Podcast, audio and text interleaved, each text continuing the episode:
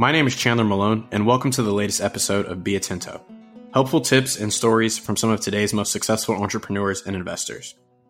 Be Atento is brought to you by Atento Capital, a Tulsa-based venture fund focused on driving returns through early-stage venture investment and local economic development and job creation. Atento is Spanish for helpful, careful, thoughtful, conscientious, and polite, as we look to embody these characteristics to all of our stakeholders.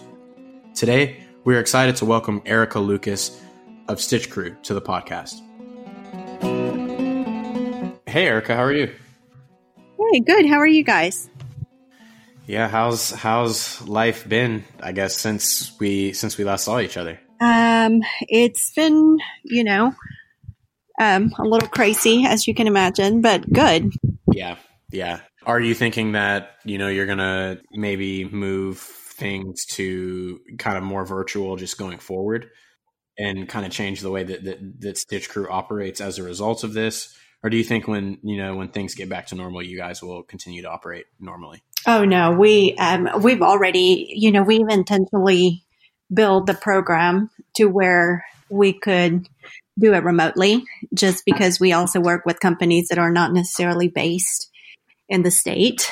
So, so, um, we've already moved all of our office hours, Mentor Madness, uh, events, mentor meetings. Everything is now done remotely, virtually.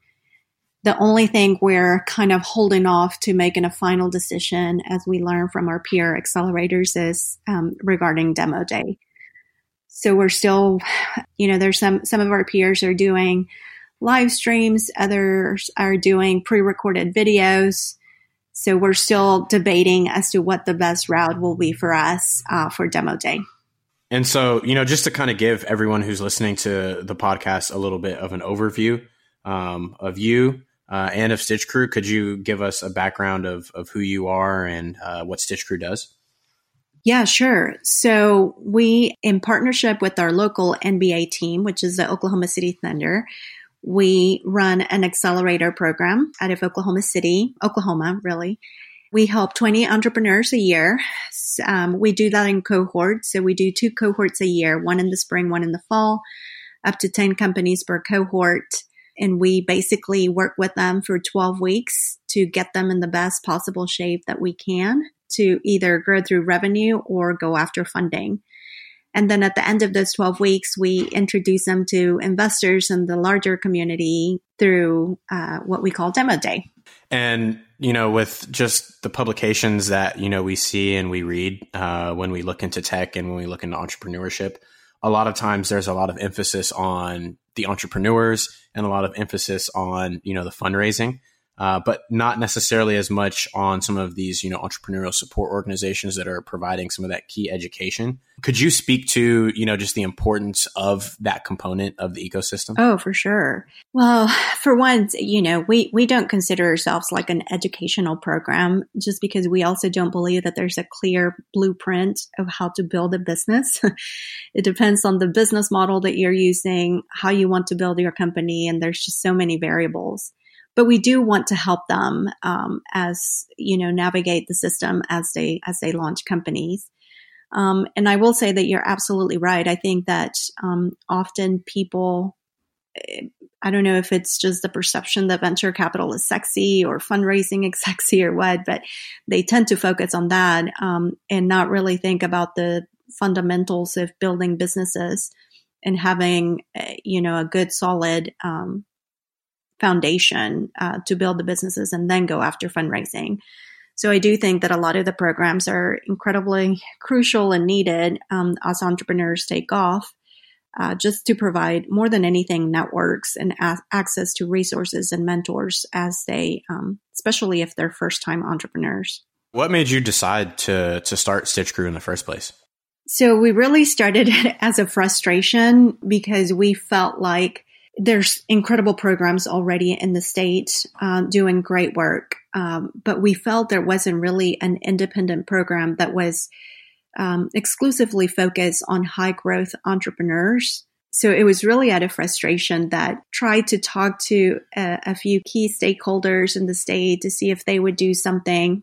And everybody was super excited about it, but nobody would really launch anything. So luckily, around the same time we were having those conversations, we started talking to the Oklahoma City Thunder, and they actually talked to us about doing something about, you know, what what can we do and how can we support? And they actually pitched us about the opportunity to partner to launch an accelerator program. Um, but it really just grew out of frustration that we felt like there was a huge gap in the market uh, providing those resources to high growth entrepreneurs. So when you're looking at companies uh, to bring into, you know, each cohort of Stitch Crew, what types of things are you looking for from the founders? So we are industry agnostic. So really, we, we don't look at the industry, or we, we really look at the strength of the team that we're onboarding. So, because that's often all we have to go through, right? Um, it's the ideas are, there's a lot of ideas out there, but it's really, it comes down to the execution. And to execute, you need a really strong team. So that's really what we look for. We look for founders who are all in, who understand the problem incredibly well to a point that they almost obsess about it. um, we look for founders that complement each other. So if you're a solo entrepreneur, that's okay too. We've worked with solo entrepreneurs that start out just with one person. But ideally, we like to see more than one person working on the problem. And the reason why that is, is we also like to see teams that complement each other on skills. So like you might be really great at building the product, but then do you, can you sell it? Or do you have somebody in your team that can sell it? Um, do you have somebody in your team that is comfortable fundraising? And so we look for those key attributes in the teams, but it comes down to just the strength of the people that make up that team. That makes a ton of sense. And and I'd say, you know, when we're looking at founders, I think, you know, we're looking at, you know, a lot of those same traits. You know, in terms of traits and characteristics of some of the most successful uh, founders and teams that you've had uh, come through the program, would you identify any common characteristics at all? Well, for starters, it's that passion to solve the problem. So they've e- either experienced the problem themselves, and or somebody that they love or care about, it's it has a pain point with, with that problem. So they are adamant about finding solutions that are not just two times better than what's already in the market, if there's something already in the market, but that really will make a crucial shift, or or it's it's really additive. So we look for those founders that are just super passionate about solving the problem. And then I would say the other attribute is that they're all in. You know, this is, um, they're really just committed to making it work, and they don't mind putting in the extra time and the extra hours, and they know the odds of startups, but they're willing to take those risks because, again, they're all in and they believe that they can solve that problem that they're so passionate about. In terms of, you know, maybe misconceptions that uh, founders come in to the program with, would you say that there are any that are kind of common that you might like to just, you know, speak about for a larger audience? Oh, yeah, one hundred percent. So one of the biggest misconceptions, and we actually tell founders even before they apply, that if you think you're going to come through our program and by the end of the program have a full round funded, that it's That's just not how it works. We believe, although we we work with a lot of investors that are ready to deploy capital, really the process of fundraising and, and building a venture-backed company has to do a lot with relationships, and building those relationships takes trust, and you have to build them. So it takes time as well. So I would say that fundraising, you know, we we have had some founders who come in thinking that they're going to meet a lot of investors, and by the time demo day comes, they're going to close a round of funding. So I would say that's one misconception. The other one is that that we have, that Chris and I have all, and Gabby have all the answers, and we don't. I mean, we surround ourselves with really smarter people than than we are, and we have an incredible mentor network, you included, and, and other investors and founders themselves, who come in and help as much as, as they need. But really, ultimately, too, what we tell founders is it's up to you. So what you put into the program, you will get out of the program. We'll try our hardest to um, help identify all the ways in which you can potentially win. But at the end of the day, they have to execute, right? They have to pull through and they have to um, get their company going. We can't want it more than they do. So I would say those two are the main uh, misconceptions that we get. And so, you know, kind of going forward, one of the questions that uh, I think I've been getting from a decent number of entrepreneurs is understanding, you know, how to go from, you know, product to revenue. And so do you have, you know, any advice, uh, any general advice for entrepreneurs that are looking to uh, really connect with potential customers to close sales? Yeah, so it, it's it really depends on the business model that they're that they're diving into, right? Because if you're a direct to consumer, then we're talking a different acquisition strategy and and how you talk how you even talk to users um, to do that. If you're a business to business model or an enterprise model where your sales cycles are completely different and maybe you're going to have to have a high touch points, but it, it's going to take a, a, a longer lead way to close those deals. It just depends. That's why we all, we always say that there's no no such a thing as a clear blueprint, because it depends on what you're building. It depends on the ultimate user that you're trying to acquire. So there, there's a lot of variables there. At the end of the day, though, what we will say is that you have to talk to the people that you're actually solving the problem for, and they'll guide you. If you really are there, and, and when I say talk, I mean, maybe what we mean is listen. You have to listen to those people and really figure out how you are really being additive, if you're really being additive, and don't fall in love with your product, because sometimes, you know, what you're building may not be the right solution. That's, it goes back to, you know, our deal that if you're really obsessed about the problem and about the customer, the solution really doesn't matter, because you'll be able to adapt it to get to the point where you do produce revenue, because you obsess so much about really finding the right solution for the customer based on their feedback, that ultimately, if you listen to them, if you apply their feedback to it, um, and even their pricing feedback to it, then you could potentially reach revenue. But you can't fall in love with your product, and you have to be willing to talk to those users and be willing to iterate as needed. On the iteration piece, another thing that I've been talking to founders about is, you know, just kind of helping them uh, develop what that initial product should be. Um, could you speak to the importance of not overbuilding, um, you know, in the initial sp- stages and, you know, understanding that it is an iterative process? Oh, one hundred percent. Yeah. So um, we hate startup jargon as much as the next person. But, you know, when we talk about the early product or the M V P, the minimal viable product, is really just getting something super basic. Don't overthink it, because it goes back to, you can end up building and spending a lot of money or a lot of your time building something, thinking in your head that you have to get it to perfection. And so you're going to continue to put in a lot of hours before you show it to people, before you show it to the user. Um, and by the time you show it to the user and they give you their feedback, you realize that they don't even like it, or it's not solving the problem that you originally thought. And so that's why we always say, you know, build the most basic version of your product. Don't worry about it being perfect, and start talking to people, start showing people, start getting their feedback. And then with that feedback, apply it as you continue to develop the product. Um, that way you make sure a couple of things. You make sure that you're not spending dollars where you don't need to be spending dollars in if you're having somebody else build it. If you're building it, you're not spending your time building features that nobody cares about, right? So, um, so yeah, I mean, what is that saying? I can't remember who said it, that you're always going to be embarrassed of the first version of your product. And that is super true. Just get something out there, learn as you go, and start talking to people.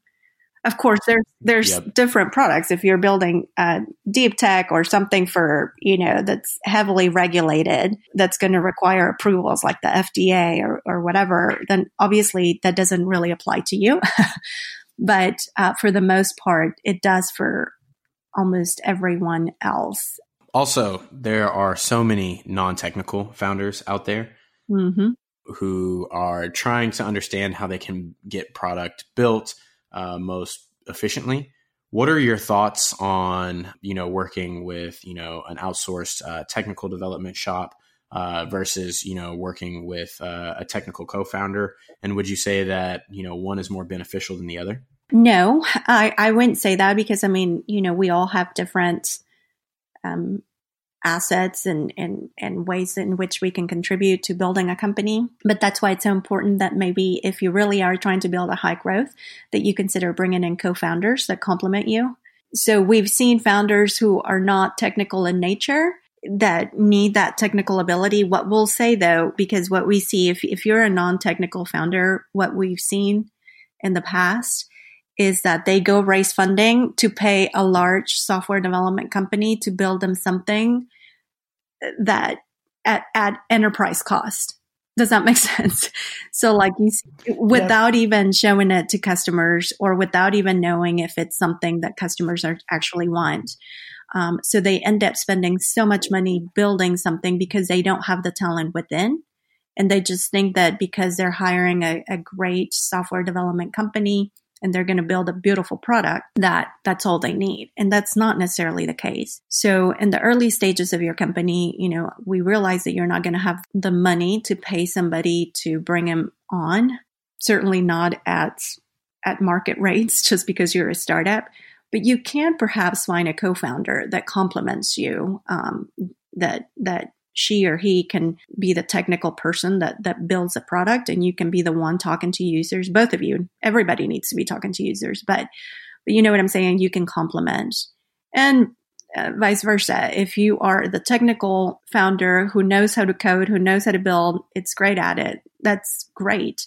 You also have to get out there and talk to users, and if you're not comfortable doing that, figure out uh, how to bring a co-founder that is willing to help you sell it and, and get it in front of users.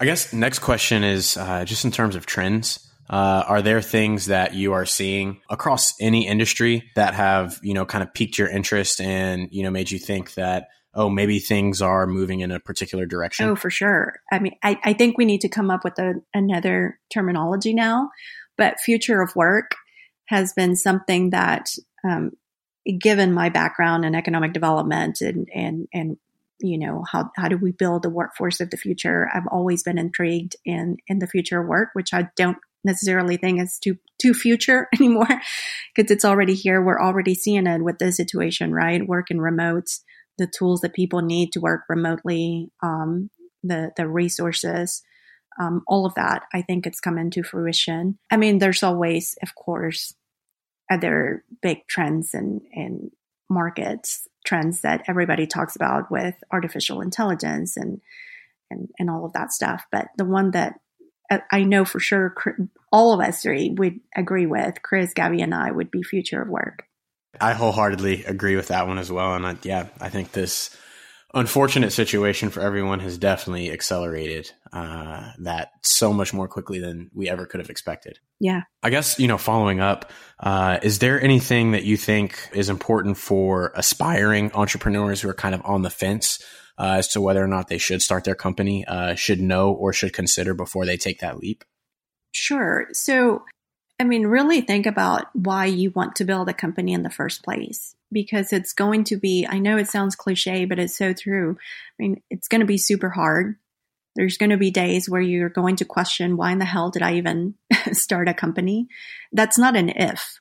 Um, that's a that that that is going to happen um, in the course of building a company. And by the way, it doesn't go away even after you go through the startup phase. So you really have to be passionate about what you're doing and the problem that you're solving. And you know, for aspiring entrepreneurs, I, you know, we always talk about there, there are three components to, to really launching a company. And, and those are, you have to have a problem. You have to believe that you have a solution for the, for the problem, not just a solution that's one times better or two times better, but really is exponentially better than, than it's out there in the market. And then you have to also believe that you can build it. Are you really the, the person that can take it to market, that can grow it, that can scale it? And in order to do the third one, you know, you have to have two belief systems. One is, can you build what it is that you're saying you're going to build? And two, can you sell it? And if you have those two belief systems and you understand the three components that make up the launching of a company, then I would say, and, and, and you're confident about them, then I would say, go for it, launch it. There's never going to be a perfect time. There's never going to be enough money for you to launch it. There's always going to be rocky, you know, and, and by the way, you know, I just, we just did another podcast recently and people were asking us if people should launch companies in this uncertain time. And we reminded them that some of the best companies that we know were started under a recession, right? Under uncertain times. And whether you look at Apple or Disney or Microsoft. So yeah, you can still build a company for as long as you're solving a problem, not just one time better or two times better, but exponentially. And you're so passionate about it that you're going to figure out a way to build it despite COVID nineteen, despite the challenges that you're going to have to face. You've mentioned, and so rightfully so, a number of challenges that entrepreneurs face. Do you have any uh, advice for helping entrepreneurs just kind of, you know, dig deep inside of themselves and, you know, overcome uh, a lot of those challenges as they're working to build their companies? Oh, for sure. I mean, you know, the number one rule that we say for entrepreneurs, regardless of what stage they are, or even if they're aspiring, you have to get out of your head and you have to, again, believe that you can do it, knowing that there are some times that you're just going to question everything because it's that, you know, the life of the entrepreneur, it, it doesn't go away. But you need to remind yourself of that. And you need to really believe in the best version of yourself, believe that you can build it and get out of your head because it is a mental, it takes a mental toll on you. There are times when Chris and I look at each other and we're like, what the hell are we doing again? You know, it, it just, even after years of doing, and, and, and we've done that in previous companies that we've owned as well. So it really, you, you need to understand that it is emotionally challenging to build a company. And so you have to believe in yourself. You have to get out of your head. And then the other thing I would say is surround yourself by people that believe in you more than you do sometimes too. For, for a couple of reasons. Those people are going to push you and they're going to figure out ways to help you. But more importantly, I think that you will care so much that other people believe in you so much that you won't want to let them down, so you won't quit. So surround yourself with people that really believe in you more than you do at times. I think that that is great advice. Another piece of advice that I, I think would be, you know, really helpful to share with entrepreneurs has to deal with fundraising process. Mm-hmm. All money is not the same money. So could you maybe give just a little bit of insight uh, in terms of things that entrepreneurs should be looking for out of the investors that they engage with? Definitely. So we always say, you know, do as much due diligence on the investors as investors do on you. First of all, make sure that you want to build a venture-backed company or a company that has even angel investment, because there are companies, and and, and we've seen it as well, there are companies that can achieve that high growth status and that scalability uh, doing it through revenue. So you can still grow through revenue.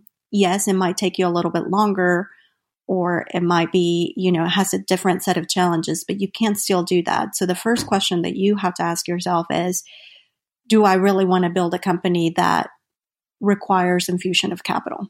If you decide that you do, then the next step is to really figure out what you need the money for and how long that money is going to last you to accomplish what. And then based on what you're building, which has to do with the industry that you are um, going to be in, it has to do with the type of business model that you're building, it has to be with your personality as a founder, then I would say you can start looking and building databases of investors everywhere, not just in your five mile radius, but you need to look at investors across the United States, because especially if you're in the middle of the country, which is where we're located, because a lot of fund managers are not located in the middle of the country. Luckily, we're seeing a lot more like Atento Capital and other funds surface in the middle of the country, but the majority are still aggregated in the coast.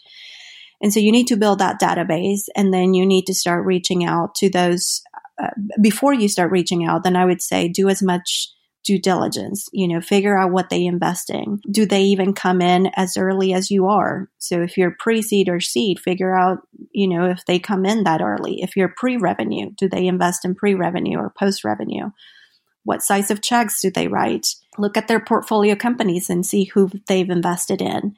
Um, if you know or happen to have a link to some of the founders they've invested in, reach out to them and figure out what this is. This has to do more a little bit with you know, how are they, how do they operate? How do they deal with the founders? And when you do reach out to those founders, don't just ask them about the good times, ask them about the bad times. Has there ever been a situation where you didn't reach revenue or you had to, you know, tell bad news to the, to the investor? How did they react? So yeah, I mean, I, I could write a book probably on all the things that you need to do before taking money from somebody else. But I think it's just super important on both ways, right? For the investor that's due to doing due diligence and it's investing either their money, if they're angels, or somebody else's money, if they're fund managers, but also on the entrepreneur um, side, because again, it's a relationship that it's going to last years. And it's very hard to separate if the dynamics are not in place from the get-go. You did touch on uh, one point about, you know, there being fewer investors uh, in the middle of the country, mm-hmm. but I, I came across a pretty interesting data point uh, about a month ago, basically stating that the highest exit value for companies is in the middle of the country. So could you maybe speak to some of the benefits and advantages of building uh, a company in the South and Midwest? Oh, one hundred percent. Look, one of the reasons why Chris and I decided to stay here and help the uh, entrepreneurial community here is because we believe that, that you can build it here. We've also seen that entrepreneurs who, you know, who do more with less tend to be uh, more uh, just, I don't want to say smarter, but, uh, you know, they, they just, they take pride in what they build and they build companies and, you know, valuations tend to be not as crazy as you would see in, in, in some of the coastal areas. They become resourceful. And then also another thing that I don't think we talk enough about in the middle of the country is dependent on, on what type of company you're building. But if you're building a B two B or an enterprise company in core industries, you're, you will tend to be closer to the end user, to the customer, if you're in the middle of the country as opposed to being on the coast. So again, it has to do a lot with the business model and the industry that you're operating. But I think that there are a lot of advantages of building your company in the middle of the country, in addition to what every economic developer out there will tell you. Yes, low tax structure, low cost of doing business, all of those things are true as well. But I look at more at other components of building a company, you know, the supply chains, the economies of scale, the talent availability, all of that stuff that I think it's core um, in the early stages of building a company. So, you know, obviously there have been uh, a ton of changes in the world that we're living in now um, with the COVID nineteen situation. Um, and, you know, there have become or there have been more and more resources uh, that have been, you know, put out there for early stage companies, uh, including the CARES Act. Um, and so would love to, you know, hear your thoughts on some of those resources um, and also any insight that you have that you might be able to share as well. So there are a couple of, um, we actually just released a blog that we go into detail into. Really, there's a lot in in that legislation that just passed, but we go into the top three items that, that entrepreneurs need to be aware of. Number one is you can defer uh, some of your taxes um, to later years, and you can also access one of the largest package stimulus package that that we've ever done, which is at three hundred fifty for small businesses, which is um, a three hundred fifty billion dollars package that basically provides loans and grants to small businesses and entrepreneurs and even gig workers um, to be able to, uh, you know, survive during these harsh times.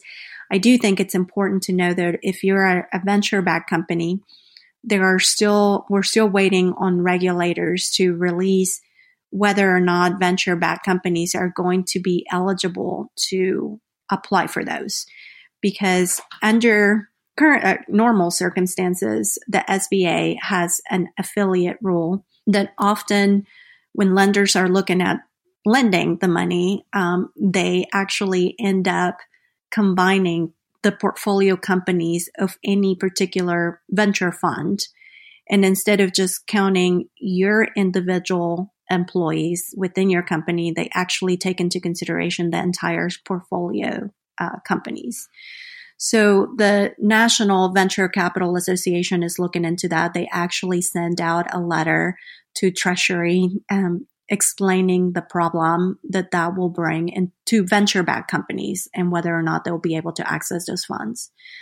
Um, on the opposite sides, there are people that are saying that, you know, and, and, and I'm not saying I agree with them, but um, there are people that are saying that we should, um, that venture-backed startups shouldn't access those funds because they have investors, and investors can deploy capital um, a lot faster, and that maybe those funds should be reserved for other smaller companies. Um, and, and that's to be debated, and, and I'll let them do that. Um, but I, I will also say, too, that even if venture-backed, even if all of venture-backed companies applied for that program, um, it, first of all, it's not going to be enough for anyone, I don't think. And second of all, I think it's important to note that less than one percent of companies ever raise venture capital. And so that comes, that that's important for a lot of reasons, but uh, particularly as we spoke before, you know, Uh, entrepreneurs or spy and entrepreneurs that fall in love with the concept of building a company because they think they're going to be able to raise funding super fast and and, and it's going to be easy. Just know your odds, particularly if, if you're a woman or an entrepreneur of color, it, it, it's even harder uh, for you. And I'm just being real, and you can just look at the data. But less than two percent of venture capital goes to women, and less than one percent of venture capital goes to entrepreneurs of color. All of that said, and taking it back to how that affects the CARES Act, for my colleagues that are maybe debating whether or not venture-backed companies should access uh, those S B A loans, I will say even if all zero point zero five percent of venture-backed startups access those funds, I think the maximum that you can get is ten ten thousand dollars or something like that. Um, it's still not going to be a big dent because less than one percent of companies, of all companies in the United States, are venture-backed. So I think that we need to take everyone into consideration, because even if you're a venture-backed startup, you tend to be a small company in the early days. And at the end of the day, it's all about keeping people employed. That's what that legislation piece was about, is to keep people employed. And so we need our venture-backed companies to also keep their um, staff in place and continue to build their company. This current situation is definitely hard, you know, on everyone across, you know, all pieces of the supply chain within the innovation ecosystem, for lack of a better term. Um, for sure. You know, have been talking to, you know, some fund managers who, you know, are in the process of raising funds. They maybe haven't closed or hadn't closed before this COVID situation happened. And, you know, now they're having to push close dates back, which, you know, then is, you know, pushing back how much, you know, capital they're looking to deploy into new companies, you know, or even, you know, add as follow-on capital into current companies that they've invested in. Um, so I, I think this is going to be a really interesting time, but I do think that, you know, the companies that emerge are really going to be the, the, the truly special ones. I, I agree. I agree. Just figure out a way to make it work. Um, I will say as well, I think you're absolutely right. I think that L Ps, some L Ps are backing out of fund commitments. So it's important. We actually started a list of investment firms that are actually actively deploying, meaning they've already raised their, their fund and they have it in the bank. So it's not only just committed, but it's, it's, uh, they have the funds to be able to deploy and make commitments. And then I would say too, um, it's most of our investors that have opted in to look at our deal flow that are institutional investor, meaning they're managing funds. I think they're still uh, very much interested and, and active and, and doing what they need to do as much as they can. Where we have seen the shift has been with angel investors, because obviously they're investing their own money and given the market situation and, and just the uncertainty with everything, we've seen more and more angels kind of pull out a little bit, or, you know, tell us that they are, um, they're still talking to companies and looking at companies, but they're being super honest and transparent with us, and that they may not be as active when it comes to investing. And so, you know, as as a last question um, to to wrap up, just wanted to understand if there was anything that you wanted to share with the rest of our uh, our, our following, our listeners today. Sure, build a company. We need. I strongly believe that the fastest way to grow the innovation economy in our region, in the middle of the country, is through entrepreneurship. And I also believe that, you know, the entrepreneurs look very, from today, look very different than perhaps in the past. I think that unfortunately we've had a few, not a lot, but a few capitalists that have given capitalism a bad name But I also believe that we are in the best time to show that, you know, the entrepreneurs of today are building companies that are not just there to make a lot of profit, but are also there to to do good in their communities. So in addition to helping us uh, to supporting entrepreneurs or, or building companies, in addition to being additive in terms of helping us grow the innovation economy in our region, I also think that it's helping us build a more inclusive economy, or what I like to call capitalism two point oh that's coming through, which is, you know, entrepreneurs that genuinely care about making a lot of money. So investors are still going to be happy about that. But then they're also in, um, equally uh, as purposeful and be an additive to the to the communities that they serve. Amazing. Amazing. Thank you so, so much for your time, Erica. Thank you for all the insight uh, that you shared with our listeners. Going forward, we definitely uh, recommend all entrepreneurs who are listening to reach out to Erica and the team at StitchCrew and apply. I know that we've seen a number of great companies come out of StitchCrew, and uh, we're looking forward to increasing our partnership with the, with the StitchCrew team as well. Thank you so much. We really appreciate you. We appreciate what you guys are doing. We need more investors like you in the community, and we're just incredibly grateful for for all that you're doing for the for the startup community.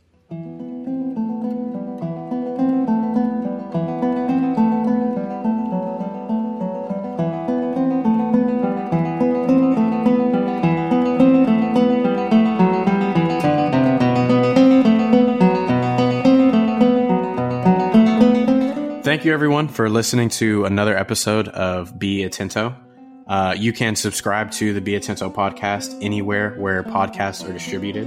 Um, please follow us on all social media. Uh, we are at Atento Capital. Uh, and, and be sure to visit us on our website as well uh, at atento capital dot com. Uh, we want to give a special thanks and a huge shout out to Rant Nine Productions uh, for helping us out once again uh, on another episode. And we look forward to you guys tuning in next episode.